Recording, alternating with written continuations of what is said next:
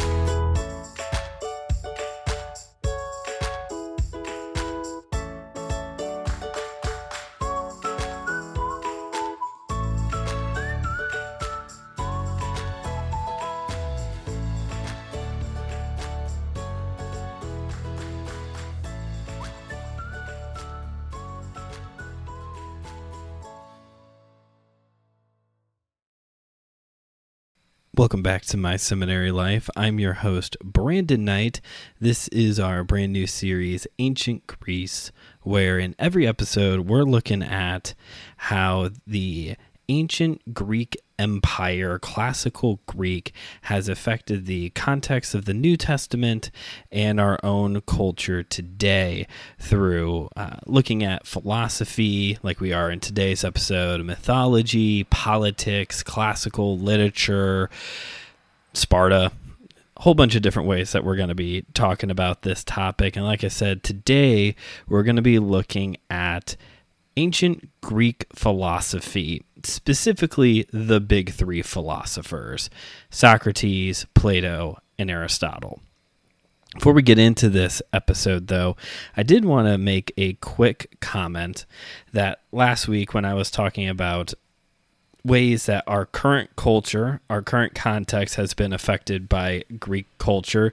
One thing that I completely left out was the fact that uh, the Olympics exist. The the Olympics is a phenomenon that happens once every 4 years or once every 2 years when you count the winter games. It's uh, that originated in ancient Greece. This was a whole thing going on actually during the famous Battle of Thermopylae uh, between the Spartans and Persia. The Olympic Games would have been going on at that time. So yes, that is another way that w- we experience Greek culture, the impact of ancient Greece still today through the existence of the Olympics. But like I said, today we're going to be looking at philosophy. Now, the topic of philosophy is in its own right its own series. Actually, it's several series that we could do here on the show. Uh, whether we're talking about philosophy, like an intro to philosophy, there would be that, ethics, uh, we could talk about just one of the three guys that we're going to be talking about today for an entire series. We could talk about Aristotle's ethics for an entire series. Like, there's a lot of ways that this co- topic could be handled, could be um, served up to you all. So, today's episode is going to be very introductory. Again, we're looking at the big three and their impact on Greek on Greece, on Greek philosophy, and how that gets carried out till today. You know, this is Socrates or Socrates, as Bill and Ted would say, is the founder of Western philosophy. Philosophers existed prior to Socrates, but this is he is the first guy who sets it all in motion to where we get to today. Would Socrates, Plato, and Aristotle agree with a lot of the philosophical postmodernism that we have in our world today? I don't know there would probably be some things that they would like, some things that they would argue against but you cannot get to the philosophical world that we live in now without these three guys. In R.C. Sproul's book, Consequences of Ideas, he walks through like mainly philosophers. There's a couple other people in there. Darwin is thrown in there, Sigmund Freud is thrown in there. People who, you know, these people who have risen up within throughout history uh, with their ideas, with their view of the world, and how they were able to influence people with their views. And it all goes back to the original stepping stones of Socrates, Plato, and Aristotle. So, how does Greek philosophy, though, affect the New Testament? Well, that's a trickier one. Although we do see Stoics in the New Testament. Stoics do show up. This was a branch of Greek philosophy. Broadly speaking, we don't really have very specific moments where it's like, and then a philosopher of the Aristotle school walked up to Jesus and said. Like, we don't really have that. We're going to talk more next week in next week's episode on Acts 17, which is when Paul shows up in Athens uh, to preach the gospel. And one of my favorite lines in this story, it's one of my favorite stories, one of my favorite lines in this story is that uh, Paul surveys the area and concludes that they are very religious. And, you know, Athens was the height of art culture and philosophy in ancient Greece. Sparta was, of course, more so no- known for their warfare, but both had art and culture, both had warfare things, uh, but each one had like a specialty. And here in this story in Acts 17, we see another great line is the fact that uh, the sport of the day, I'm paraphrasing here, the sport of the day was arguing, wasn't arguing, but listening to new ideas. When Socrates is on the scene, the sport of the day is arguing. But when Paul shows up years, hundreds of years later, um, the sport of the day is listening to new ideas. So, although we may not have specific moments where we can point to and say, here, this is where Greek philosophy shows up in the New Testament, it is there in the wider context. You know, people are thinking and discussing thoughts and perspective. This is, you know, this is something that philosophy exists for a reason. You know, let, let's take a moment and talk about what that word even means. What is philosophy? Philosophy is two Greek words put together that means the love of wisdom, you know, and people want to live a wise life. How we get wisdom is discussed, has been discussed throughout throughout history. You know, the Jewish people with their uh, wisdom literature, Proverbs, Ecclesiastes, Song of Solomon, areas of the Psalms, Job.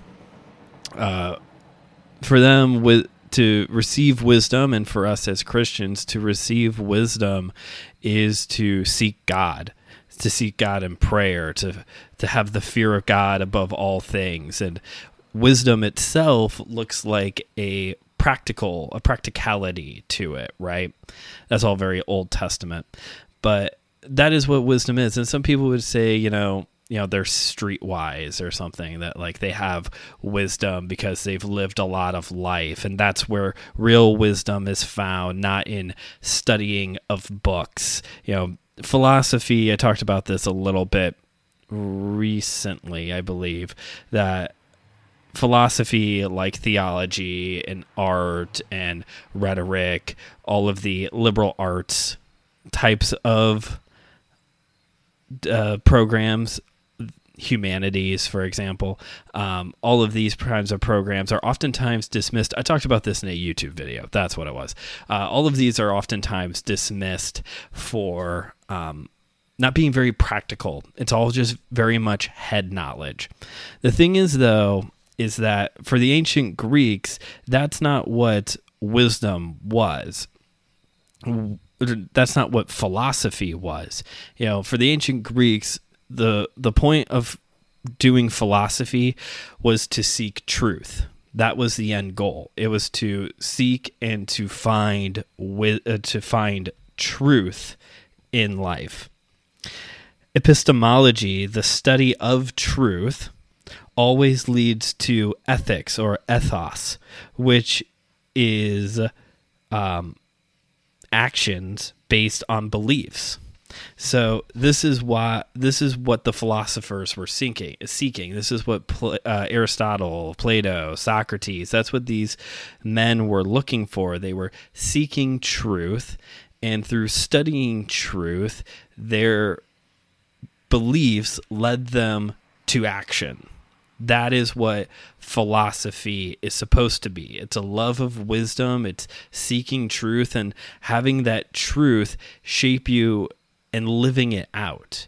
It's not just a head knowledge. This idea that philosophy is just head knowledge is either a misrepresentation or in some cases it's a misrepresentation of what philosophy is supposed to be or it's in, inaccurately being used by the student, by the philosopher. You know, it is supposed to be much like Jewish wisdom literature, it is supposed to be practical still.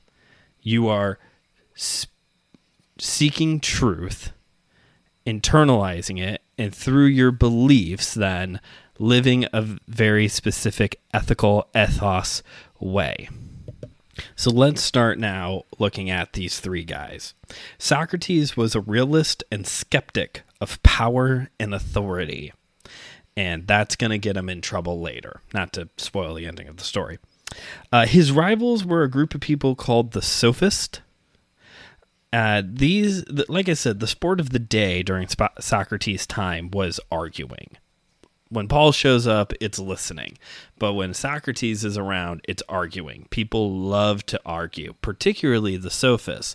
And for the sophists, they didn't care what they were arguing for, they just wanted to be right.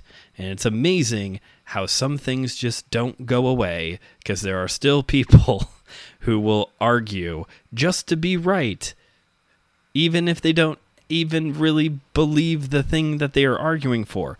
But Socrates, being a philosopher who loved truth, he would engage these these sophists in discussion and he would use the Socratic method, also known as dyadic method, where basically it's just rapid fire question after question after question to each statement that is given from your verbal sparring partner with the intention of through these uh, questions the person who is giving the response responses begins to realize the errors in their belief system in their um, the errors within their argumentation and then from that be able to suss out the actual truth within their thoughts and within their claims. That's how Socrates would engage these conversations. Again, because for him, it wasn't about winning. That's what the sophists wanted. For him, he wanted the truth. For classical philosophers, the big question wasn't how do I gain more power? That was what the sophists wanted. They wanted more power. They wanted to feel powerful. That wasn't the big question. And it also wasn't the the big question was not what is the meaning of life? That is often the assumption people have that philosophers are spending hours and hours discussing of what is the meaning of life. If anything, that's more so my world of existentialism that deals with this question of what is the meaning or does life have meaning. But for the classical philosopher, the big question was what is truth and is it attainable? And what we're going to see here with Socrates and Plato and also Aristotle is that through logic, through dialoguing, through questioning, we begin to gain some of that truth and be able to realize that, oh, it is somewhat attainable here in this life.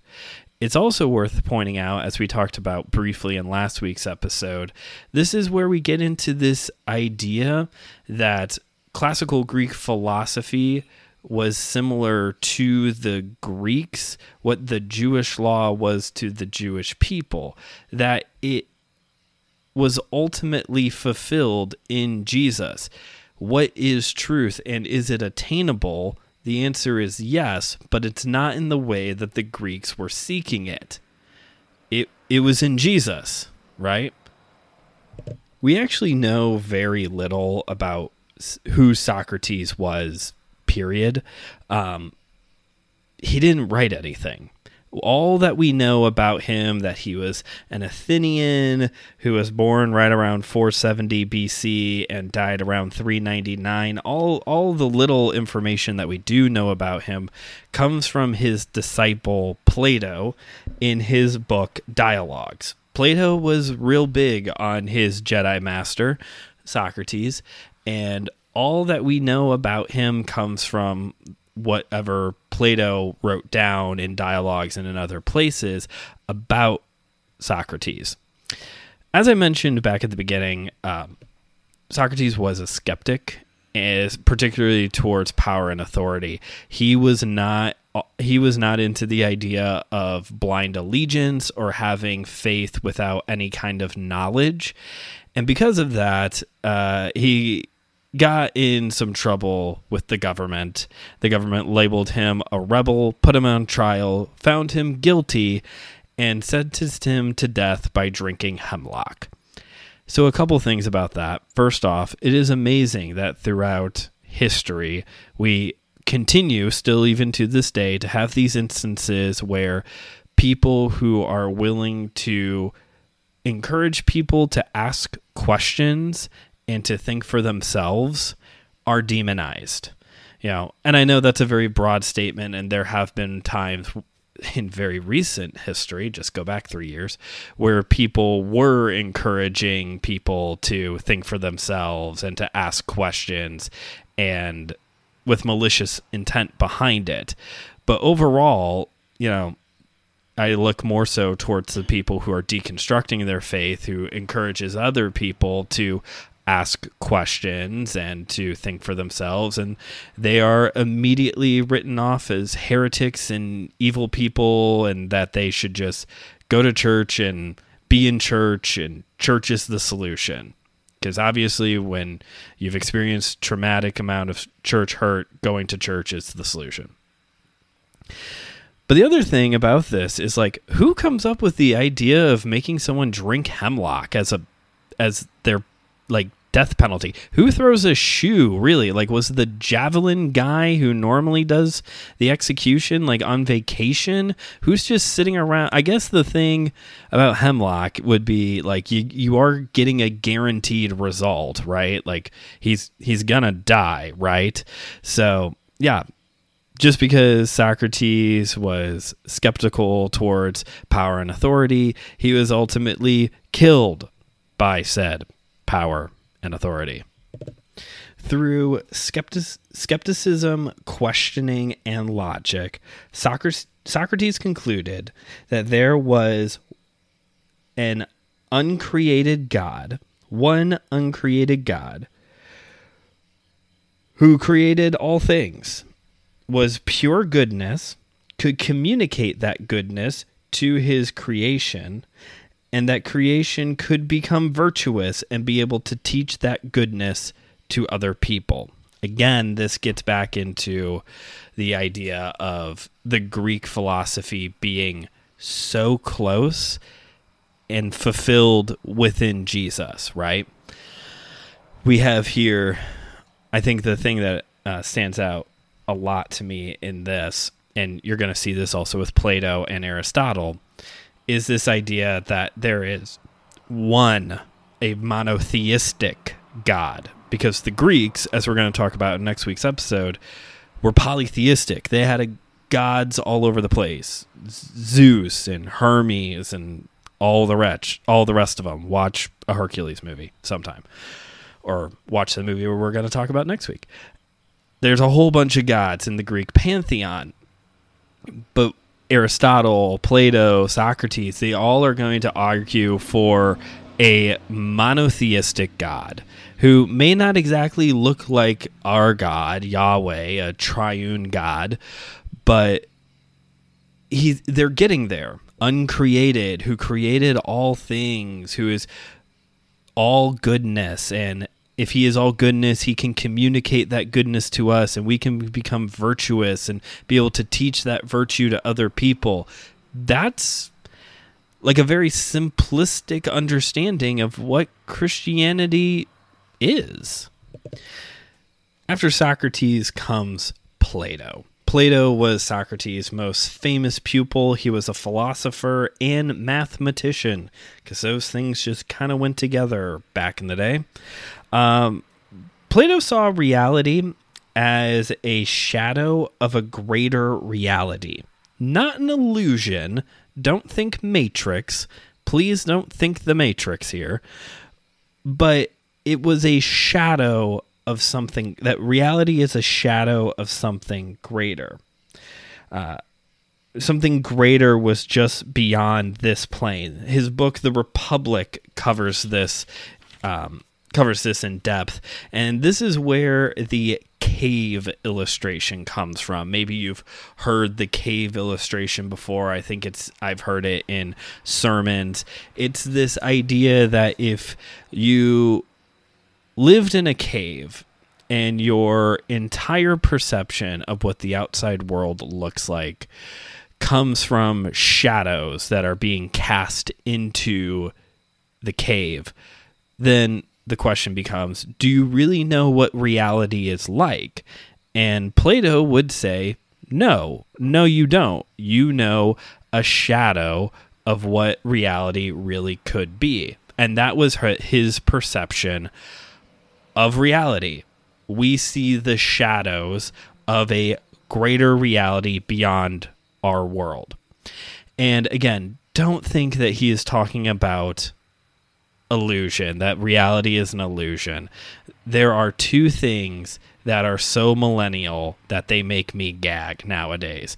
One of them is The Matrix. It's a fine movie, but the whole reality is an illusion thing is just beaten to death. Please stop talking about it. And the other one is every time in How I Met Your Mother, they talk about the universe is trying to send a message. Like, no, it's not. Stop it. Those this is how I know that I'm a millennial at the end of the assembly line, like the very last model to roll off the conveyor belt, because it's just like those things that it's just like cringy and edgy for no reason. That's not what Plato is getting into here. We're not talking about an illusion. We're not talking about the, the universe sending a message. Definitely not talking about that one. Um, but maybe I could put it this way instead of sitting in a cave, because why would any of us spend any time in a cave? Let's put it this way. Let's say you you you've lived your entire life in your house. You've never left your house once. And your entire perception of what reality is like outside of your house comes from watching Jersey Shore your entire perception of what reality is like outside of your four walls it comes from reality television jersey shore the bachelor um, big brother any of those kind of reality shows real housewives like any of those types of reality shows that is how you have formed your perception of what reality is like outside of your house is that really real? Is reality television really reality? And the answer is well, no. Maybe there's moments of reality within reality shows, but overwhelmingly they're somewhat scripted, producer influence. You know, there's stuff that goes on that is being contrived in order to happen. So that way there's some type of reason for people to watch. You know, my life is being at my house, doing chores, keeping producer Cooper alive, all while Elmo is talking to us. Like, that's not good television. Jersey Shore is, to some people, good television. The Bachelor is a very popular franchise in my household. Like, this is good television, but it's not reality. And that's basically what Plato is getting at here is that sometimes we have, is that, not sometimes, in Plato's framework, philosophical framework, we are living in a world that there is something greater beyond it. We have a shadow of reality now, and there's a greater reality beyond this plane. A lot of this has to do with the mind and perception, clearly. He's not necessarily arguing for like a spiritual fulfillment of these things. Although, again, this all does sound very vaguely familiar to when Paul talks about in Romans how all of creation groans for the final restoration. But we're we're knocking at the door. We are moving that direction. As a realist and dualist, Plato believed that man's logic and perception proved a greater being existed, which makes sense if he's talking about how there's a greater reality, there would also be a greater being as well. Uh, and that shadows of real eternal things point to a greater being. So, because of the rea- reality, the framework that he is working with here with shadows, this would then imply that there is a greater reality being beyond this as well. So, again, not exactly our God, but he is a greater being. We talk about Jesus being the true man, the true Messiah, the true man, right? Like, we we have these elements within Christianity, and Plato is getting there, but doesn't fully arrive at his destination. Of course, if you couple this with Socrates and a little bit of what Aristotle is going to say here in a moment, you are getting a very fleshed out God here. And speaking of Aristotle, let's go ahead and talk about him. Aristotle was Plato's most famous student. Uh, he is he introduced empiricism to the philosophical world. Uh, simply put, empiricism is similar to the scientific method, but for philosophy. It, a very simplistic understanding of empiricism. Um, reasoning and questioning was is like the science part, and logic was the analysis element. And that's all I'm going to say right now about empiricism. But we're going to talk more about it here in a few weeks. You may have saw it on social media, but for the it, for those of you who missed it, we have for the second time this year broken the downloads goal. So give yourself a pat on the back and a round of applause because this was all you. All I do is show up and record and listen to it once. You all listen to it all the rest of the times. Um, and because of that, we're going to have a live stream hangout over on our YouTube channel, youtube.com slash my seminary life. And as opposed to previous times when we've done these live stream hangouts where it's just kind of like me talking about random things for 40 minutes, it's going to be specifically focused on a topic related to the series that we're currently in. So it's basically a YouTube exclusive episode.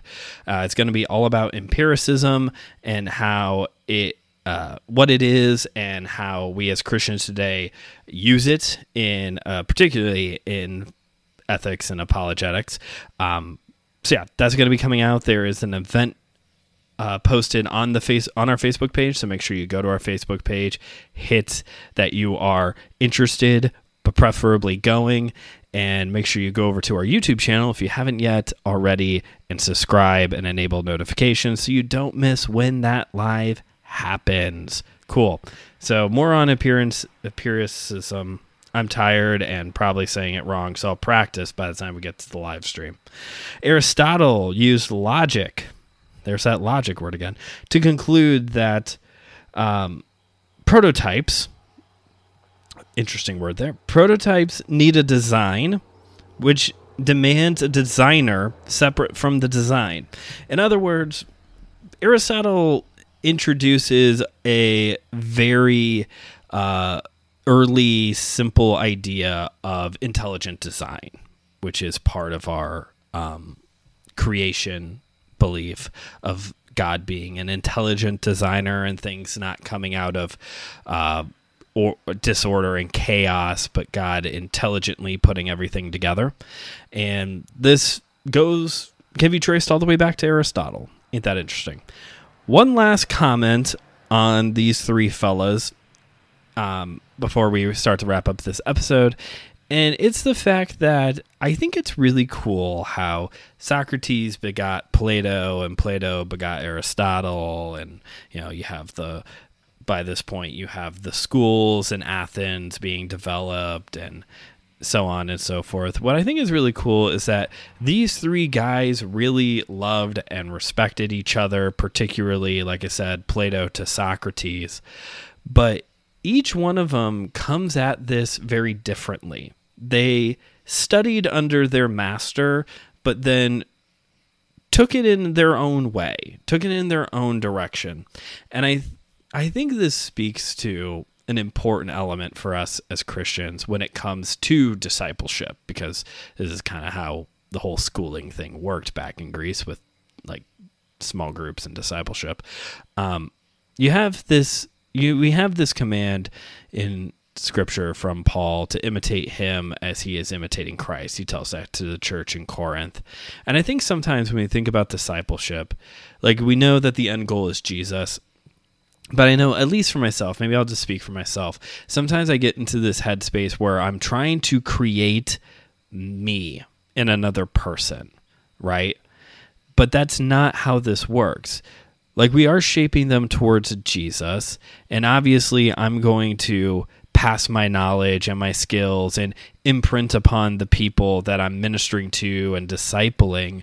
But they are then going to go in their own direction with things. You know, they're going to grow and explore their own faith in their own ways. And be smarter than me in different ways. They're going to have perspectives and approaches to God that I don't have. And that's okay. And I think we need to remember that, like, Jesus is sanctifying the church and that the church is composed of all these different people. And we're not trying to just robotically turn out carbon copies of each other but sanctifying, being a part of people's spiritual growth in a way where they are becoming like Jesus. They aren't becoming another Brandon, they're becoming like Jesus. And yeah, that's like I said, I think it's really cool that you see this with Socrates, Plato, and Aristotle that even though they all came from, you know, they came from each other, they you know studied under each other and yet they all kind of end up in different places and in different perspectives when it comes to philosophy. And i think we can see that within our faith as well with how we do discipleship. That's it for today's episode. I did an earlier recording so i'm tired of talking and can't really focus bad bad uh, anxiety lately. Starting to lose focus. I have to like close my eyes while I'm recording right now. So let's just go ahead and start wrapping this up. Thank you all for listening.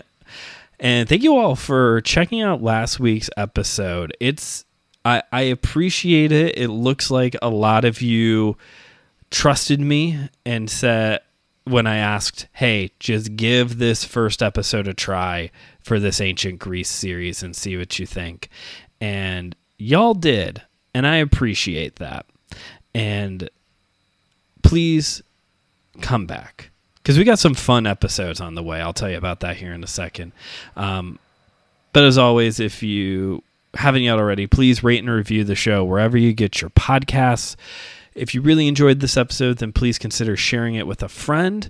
And heading on over to buymeacoffee.com slash msl pod where you can send a one-time donation to the show or subscribe to one of our monthly tiers. Everyone who subscribes to the $9 a month tier uh, gets a shout out here on the show. So thank you lori for supporting the show. Like i said we got something fun on the horizon for you all next week. We're going to be talking about Greek mythology, but through a very unique lens. I've invited some of my friends from Systematic Geekology, also available here on the AMP Podcast Network. They're coming over to talk about the classic 1981 film Clash of the Titans. You heard me right, folks. Clash of the Titans. You know, that movie with the mechanical owl. Yeah, producer Cooper and I watched it. We had a great time, and we're going to talk about it. Cooper's not in the episode. Sorry. He might help. He's helping out with another episode. That's coming out later, though. But as always, this is Brandon signing off, reminding you that theology is for everyone, so keep on studying.